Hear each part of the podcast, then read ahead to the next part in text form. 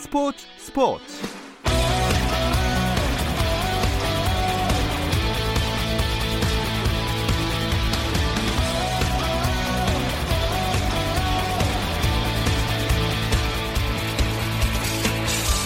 스포츠가 있는 저녁 어떠신가요? 아나운서 김정현입니다. 오늘 하루 스포츠계를 돌아보는 스포츠 타임라인으로 김정현의 스포츠 스포츠 출발합니다.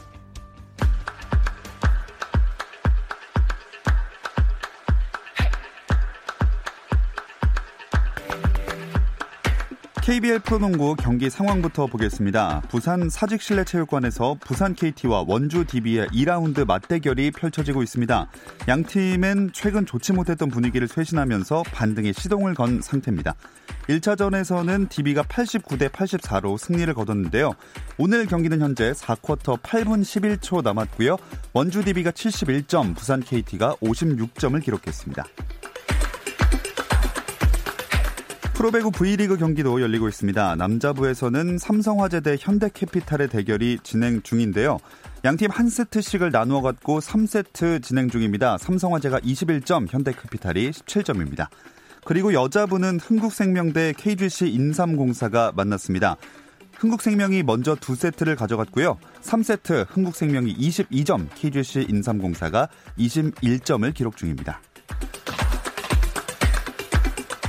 프로야구 한화 이글스와 롯데 자이언츠가 2대2 트레이드를 단행했습니다. 한화 포수 지성준과 내야수 김주현은 롯데로, 롯데 우완 투수 장시환과 포수 김현우는 한화로 이적했는데요.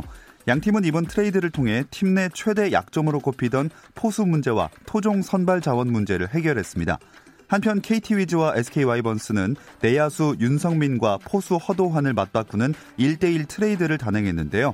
SK는 허도환과 함께 현금 2억 원을 KT에 지급합니다. 미국 프로농구 NBA에서는 폴 조지와 카와이 레너드 듀오가 첫 선을 보였습니다.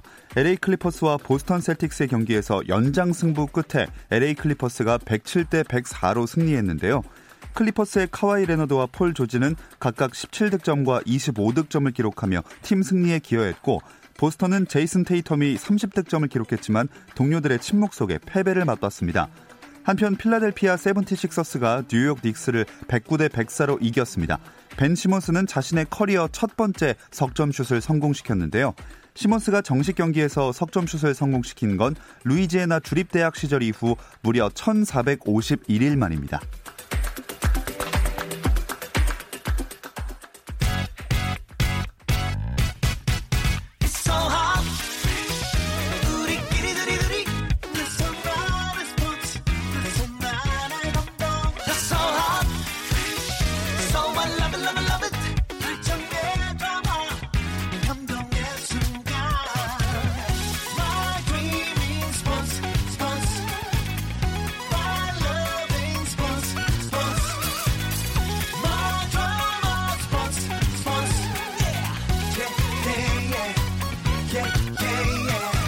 김종현의 스포츠 스포츠.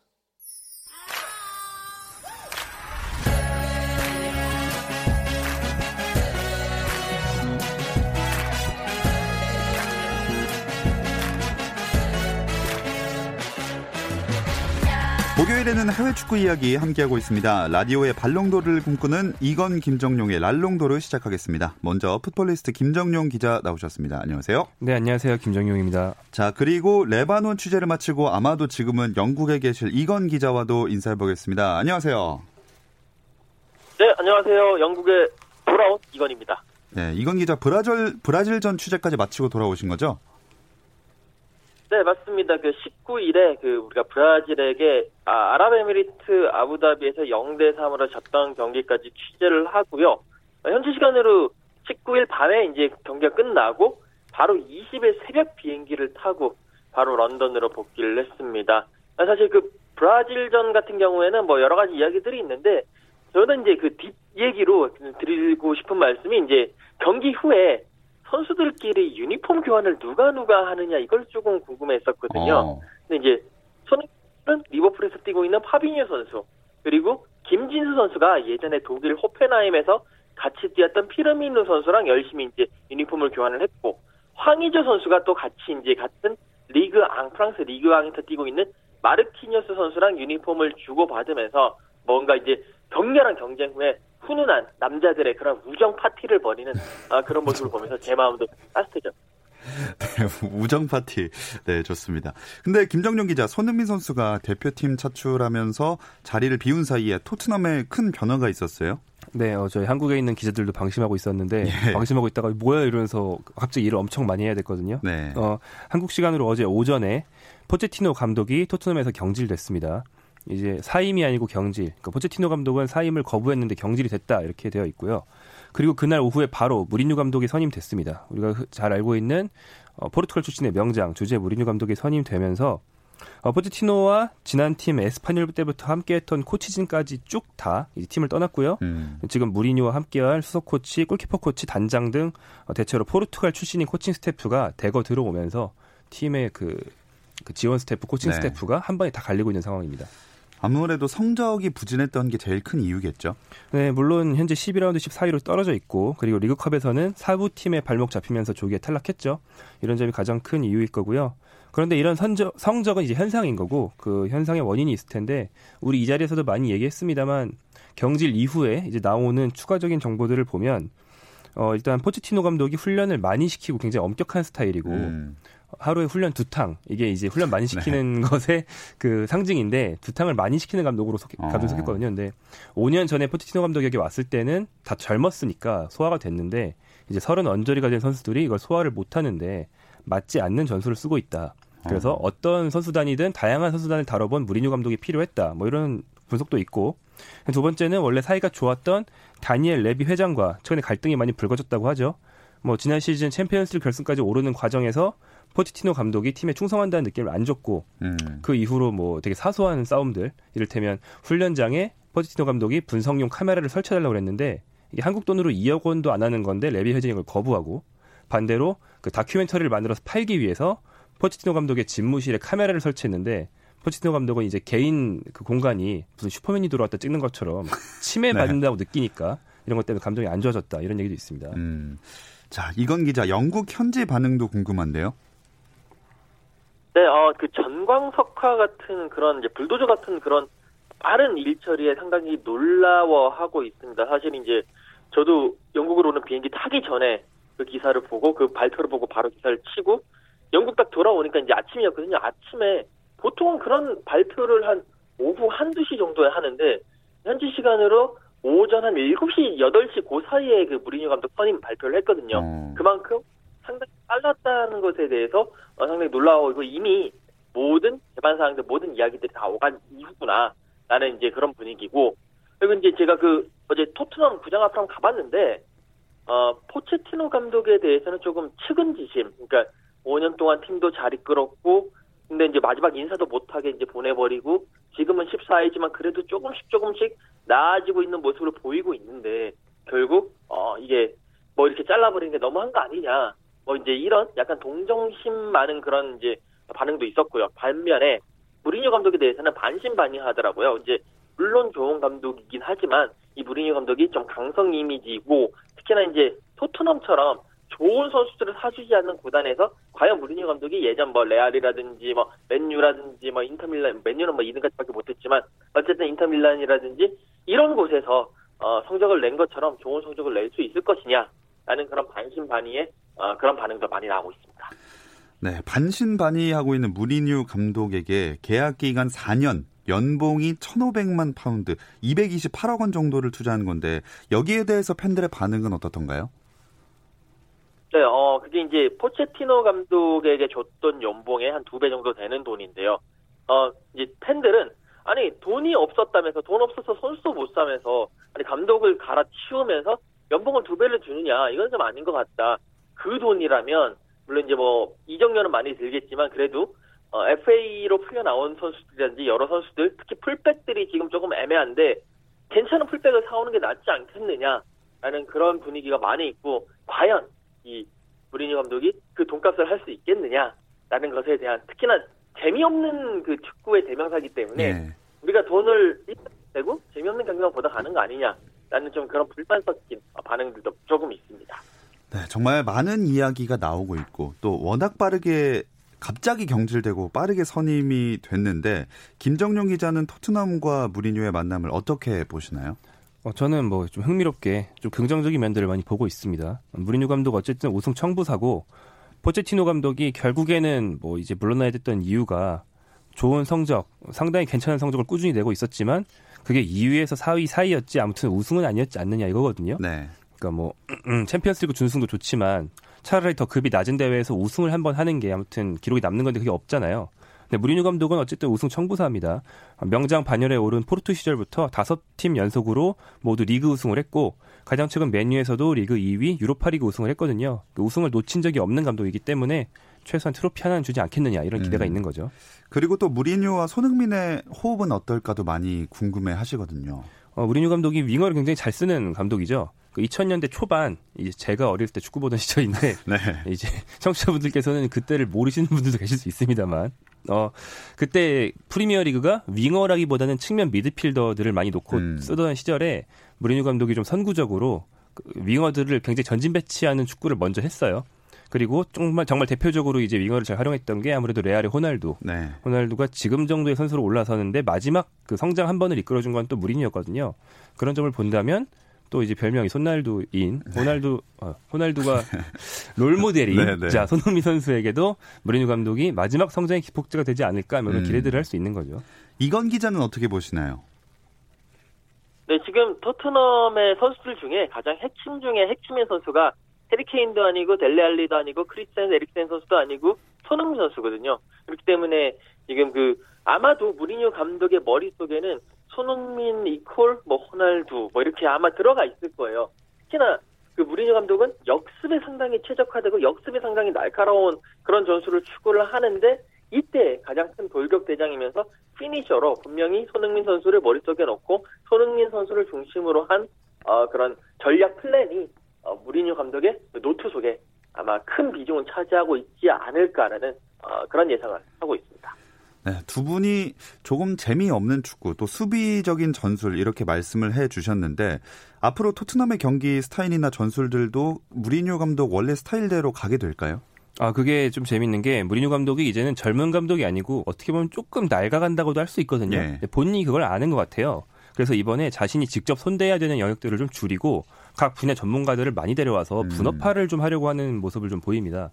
최근에 포르투갈 출신 뭐 단장이나 코칭 스태프를 대거 기용해서 지난 시즌 프랑스 리그 2위로 돌풍을 일으켰던 릴에서 지금 코치들과 단장들을 대거 빼오고 있어요. 어. 그래서 릴에서 코치였던 사람이 사크라멘토라는 30세밖에 안 된 아주 젊은 코치인데 분석 능력이 좋다고 그러거든요. 이 코치를 수석 코치로 데려와서 현재 잉글랜드 최연소 코치로 쓰면서 자신보다 더 젊은 전술을 네가 좀 이 팀에 불어 넣어라 음. 이런 걸 맡기기도 하고 또 릴과 그 앞선 모나코에서 아주 영입을 잘했던 자신과 절친한 이제 단장도 데려와서 단장에겐 또 자기보다 선수 영입을 잘하니까 영입은 네가 좀 맡아서 해라. 이런 식으로 좀 분업을 하는 모습이 좀 보이는 것 같습니다. 어. 자, 어떤 변화가 생길지 아, 더 궁금해집니다. 이건 기자, 근데 무리뉴 감독이랑 마티치의 인연도 부각이 되고 있던데요? 네, 아무래도 그 첼시 그리고 맨유에서 무리뉴 감독이 이제 팀을 이끌던 시절에 네마냐 마티치가 어떻게 보면 무리뉴 감독의 원픽이었거든요. 무조건 선택을 하는 그런 핵심 선수였는데 지금 무리뉴 감독이 떠나고 어, 솔샤르 감독이 들어오면서 네마냐 마티치 선수는 후보로 전락을 했습니다. 이런 상황에서 지금 토트넘을 무리뉴 감독이 토트넘을 맡았고 토트넘에는 그 네마냐 마티치처럼 많이 뛰고 또 많이 커버를 해주고 또 패스도 해주고 그런 다재다능한 역할을 해줄 만한 선수가 물론 이제 있긴 합니다만 조금 무리뉴 감독 스타일에 맞지 않는 듯한 그런 모습이거든요. 뭐 윙크스, 뭐 은돈벨레, 뭐 시소코 이런 선수가 있긴 하지만 조금 맞지 않는데 이, 렇기 때문에 지금 뭐 마티치의 상황, 무리뉴 무리뉴 감독의 상황 이런 걸 보면서 이쪽 언론에서는 야 그러면 1월 A 매치 때 1월 그 이제 선수 이적 기간에 마티치 선수를 데리고 오면 되지 않겠느냐라고 계속 부채질을 하고 있고 무리뉴 감독도 분명히 어, 마티치 선수 생각을 하고 있을 것 같습니다. 음. 뭐 레비 회장이 이게 영입을 하게 해주느냐 이것도 중요한 문제일 것 같습니다. 어, 무리뉴 감독의 가장 큰 과제 김정용 기자는 뭐라고 생각하시나요? 일단 당장 눈앞에 첫 승이 될 거고요. 이게 뻔한 소리긴 한데 특히 무리뉴 같은 스타일은 첫 단추를 잘못 깨면 좀 많이 골치 아파지는 음. 게그 말이 많고 잘난 척을 하고 네. 상대를 막 도발하잖아요. 예. 이게 자기 팀이 잘 나가고 있을 때는 그뭐 마블루 치면 아이언맨처럼 재수 없지만 멋있는 이런 음. 캐릭터가 되는데 팀을 못 이끌면서 말만 많으면 그냥 밉상인 거거든요. 예. 근데 마침 11월 그러니까 부임한 직후에 세 경기가 상당히 일정이 수월하고요. 12월로 넘어가면 뭐 메뉴, 첼시 이런 자신의 전소속 팀들과 음. 경기해야 되고 일정이 아주 어려워집니다. 네. 그렇기 때문에 당장 눈앞에 세 경기에서 좋은 성적 그리고 자신의 토트넘을 어떻게 이끌지 전술적인 밑그림도 좀 만들어 놓고 12월에 어려운 일정으로 들어가야 되기 음. 때문에 눈앞에 있는 경기들을 가지고 좀 머리가 좀 아플 겁니다. 네, 그 첫 번째 경기가 이건 기자 이제 웨스트햄전이 되겠죠? 네, 그 웨스트햄 원정 이제 이곳이 이번 주 토요일인데 사실 이게 정말 조금 사람들이 이제 북런던 더비에 가려가지고 약간은 조금 이제 낮아진 그 위상의 경기인데 이게 좀 만만치 않은 런던 더비거든요. 웨스트햄 입장에서는 토트넘이 자기보다 아래라고 생각을 했는데 뭐 좋은 경기장도 짓고 챔피언스 리그도 나가고 그러니까 웨스트햄 팬들은 되게 조금 기분 나빠 있는 상태고 토트넘 팬들은 이제 니네는 우리의 그런 상대가 아니야라고 하면서 약간의 그런 어, 우월주의를 가지고 있으면서 서로 서로 치고 받고 하는 그런 경기입니다. 이제 이런 경기에 무리뉴 감독의 1년 만에 복귀전으로 관심도 엄청나게 거세질 것 같고 뭐 그 이제 웨스트햄 입장에서도 자기네들 홈에서 경기를 하는데 토트넘을 잡아야지 또 중위권 이상을 갈 수 있는 발판을 마련할 수 있기 때문에요. 둘 다 정말 어 지면 모든 것을 다 걸어야 되는 그 정도의 어, 상당히 의미 있는 경기에서 분명히 어, 치고받고 하면서 치열한 경기가 되지 않을까. 그리고 이제 저는 개인적으로는 그래도 토트넘이 감독의 바꾼 효과가 나오지 않을까. 그래서 토트넘이 조금 한 발 앞서지 않을까라는 생각까지 한번 조심스럽게 예상해 보겠습니다. 자, 감, 무리뉴 감독이 부임하고 나서 뭐 훈련을 며칠 하지 않긴 했지만 내일 웨스트햄전에서 어떤 모습을 보여줄지 기대가 됩니다. 저희는 잠시 쉬었다 와서 더 이야기 나눠보겠습니다.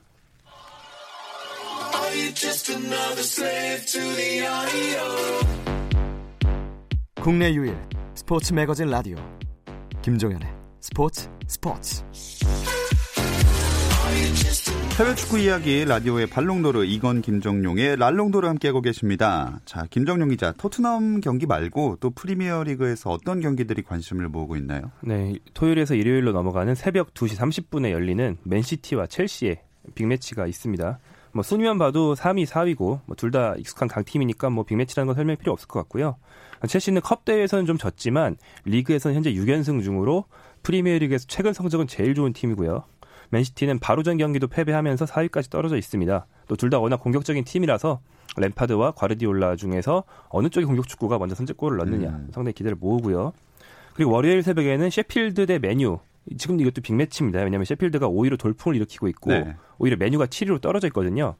뭐 사실 요즘 같으면 메뉴가 셰필드보다 멤버도 좋다고 하기 좀 뭐한 게 부상자가 워낙 많아요. 네. 포그바 선수는 아예 마이애미에 가가지고 느바 보더라고요. 지미 버틀러랑 핸디쉐이크하고 뭐 그러고 있습니다. 예. 놀고 있군요. 자, 자, 이건 기자, 그리고 리버풀 이야기를 해보자면 리버풀은 워낙 압도적으로 멀리 달아나 있는 거 아닌가요?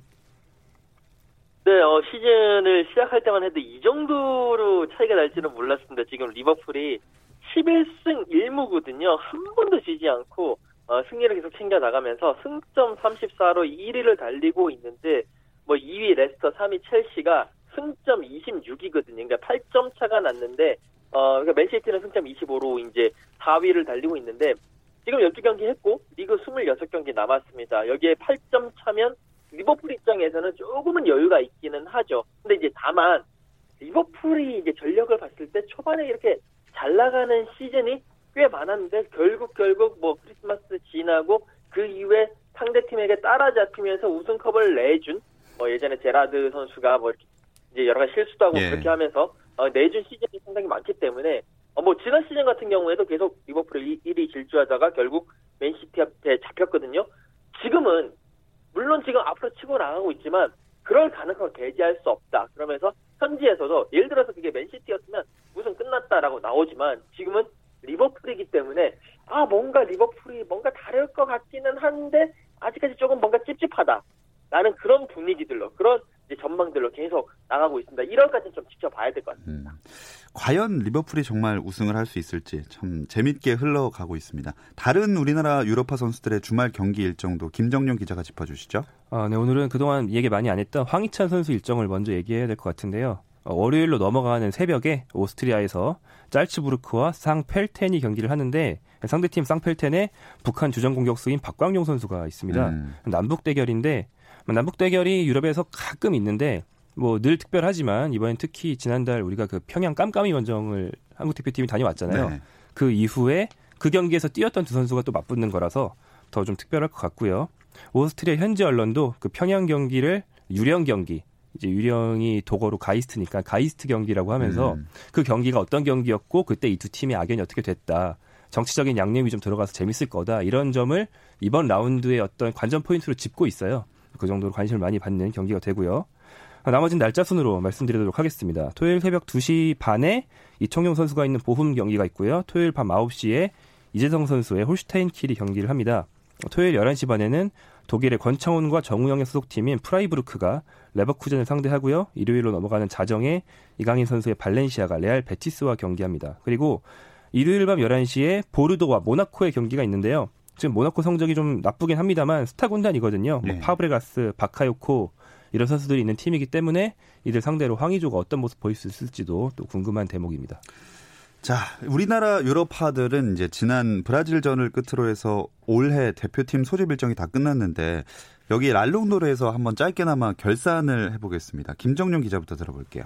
저는 이제 기존 주축 그리고 유럽에서 제일 잘 나가고 있는 선수들은 오히려 어, 대표팀 성적은 아주 좋은 점수는 받을 수 없다. 음, 왜냐하면 아시안컵과 막판에 월드컵 예선이 다 중요한 일정이었는데 여기서 뭐 딱히 보여준 게 없는 게 현실이니까요. 특히나 손흥민 선수 같은 경우에는 골침묵이 길었고요.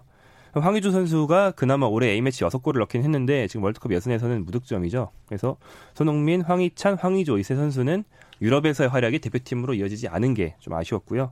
반면에 유럽파 중에서 대표팀 상승세를 탄 선수는 이제 유망주인 이강인, 백승호 두 선수가 있겠죠. 둘 다 대표팀 선발 데뷔전을 생각보다 일찍 치르면서 대표팀의 자리를 아주 잡았습니다. 음. 이건 기자도 한번 들어볼까요?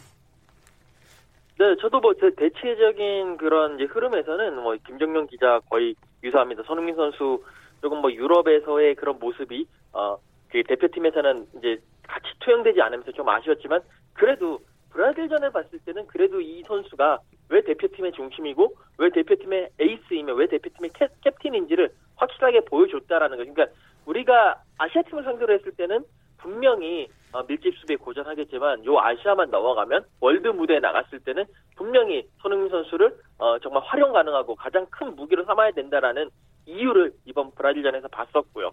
뭐 여러 선수들 거의 다 비슷한데 이강인 선수가 정말 올해의 발견인데 가장 아쉬운 게 이 브라질전에서 정말 교체라도 투입이 됐었으면 뭔가 큰 본인으로서도 큰 경험을 얻고 되게 도전이 됐을 것 같은데 아 브라질전에 교체 투입되지 않은 것이 조금 아쉬웠고 그래도 내년 시즌 어 다시 이제 계속 월드컵 예선이 진행되니까요 이강인 선수의 그런 비중이 조금 조금씩 조금씩 조금씩 더 늘어나지 않을까라는 어, 그런 예상도 해봅니다.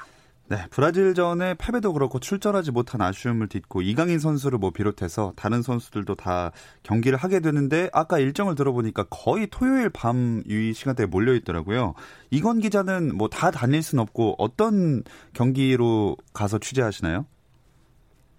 네, 지금 원래 이제 다른 선수들을 한번 가려고 했는데 갑자기 그 이제 영국으로 오기 전에 그 무리뉴 감독 선임이라는 폭탄이 터지면서 일단 기본적으로는 손흥민 선수 이제 경기에 뭐 이번 웨스트햄전부터 시작을 해가지고 계속 집중을 해야 되고 또 이제 주중에 유럽 챔피언스리그 이제 뭐 5차전 그리고 이제 뭐 12월 달에 6차전 경기들이 있으니까 계속 무리뉴 감독과 그리고 손흥민 선수를 따라서 계속 따라 따라 따라 다니면서 유럽을 누벼야 될 것 같아요.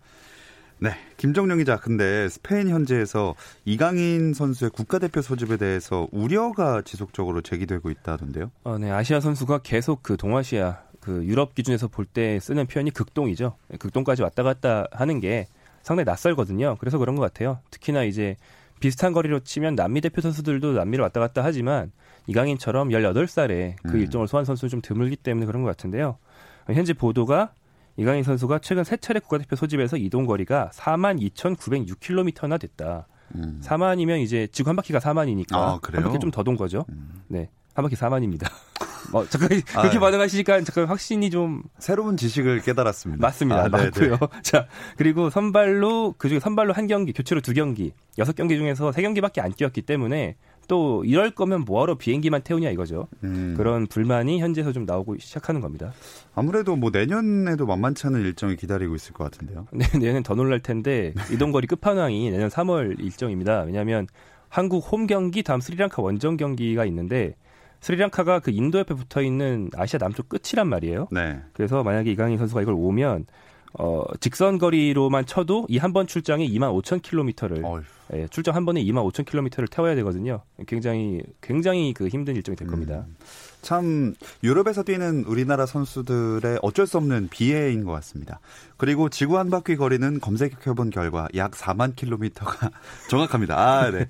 여러분 새로운 상식 하나 알게 되셨네요. 어, 또 우리나라 선수를 왜 유럽 현지 팬들이 주목하고 있는 주말 경기 일정도 짚어주실까요? 이거는 이건 기자가 한번 짚어주실까요? 네, 어, 지금 뭐 아까 전에 말씀해 주신 대로 어, 맨시티라든지 그 첼시와의 경기, 그 양 팀의 경기도 있고, 그다음에 이탈리아 세리아로 넘어가게 되면 AC 밀란과 나폴리가 경기를 하게 됩니다. 뭐 AC 밀란은 계속 어 이제 원래 전통의 강호였습니다만 요즘 조금 떨어지고 있는데 여기에 나폴리, 어 유벤투스를 이렇게 이제 위협하고 있는 어 강호 구단으로서 많이 이제 성장을 하고 있기 때문에 과연 이 경기도 어떤 경기 결과가 나올 것이냐에 따라서 세리아의 그런 판도가 어, 상당히 좀 흔들리지 않을까라는 생각도 하고 있고요. 그 외에 이제 주말 경기도 주말 경기지만 결국에는 또 챔피언스리그 경기가 또 상당히 어 이제 주, 조엘리그 마지막 라운드로 가고 있기 때문에 그 경기들 뭐 토트넘 같은 경우에는 올림피아코스를 불러들이고 또 이제 그 첼시가 발렌시 그 아, 이제 발렌시아랑 맞붙고 이런 경기들을 보면서도 상당히 많은 유럽 팬들의 어, 관심이 집중되지 않을까라는 생각입니다. 네, 유럽 현지 소식은 여기까지 듣겠습니다. 이건 기자 고맙습니다. 네, 감사합니다. 자, 이제 포체티노 감독이 경질이 됐는데 뭐 앞으로의 거취가 어떻게 될지도 마지막으로 궁금한데 짧게 한번 들어볼까요? 네, 어, 거의 명장에 준하는 취급을 받는 훌륭한 감독이 지금 무직 상태로 나왔잖아요. 얼마 전까지 무리뉴가 이거였는데 이제 포체티노가 네. 감독직이 좀 불안하다 싶은 팀이 있으면 죄다 이제 후임 감독으로 연결되기 음. 시작하겠죠. 그래서 뭐 바이에른 뮌헨, 레알 마드리드, 맨체스터 유나이티드 이렇게 감독직이 좀 아 또 아스날도 있고요. 네. 감독직이 현재 감독의 목이 좀 간당간당한 그런 팀들과는 다 연결이 되고 있고 뭐 그 중에서는 뭐 그나마 좀 신빙성이 높은 걸로 나오는 건 내년 여름에 바이에른 뮌헨 간다 이건데 어. 뭐 아직은 뭐 기간이 좀 남았으니까 어느 쪽도 확실하지 않은, 않은 것 같습니다. 네, 그래도 위약금을 200억인가 넘게 받는다고 알고 있기 때문에 편안하게 쉬다 돌아올 것 같습니다. 자, 풋볼리스트 김전용 기자와도 인사 나누겠습니다. 고맙습니다. 고맙습니다. 내일도 저녁 8시 30분에 함께 해주세요. 김종현의 스포츠 스포츠.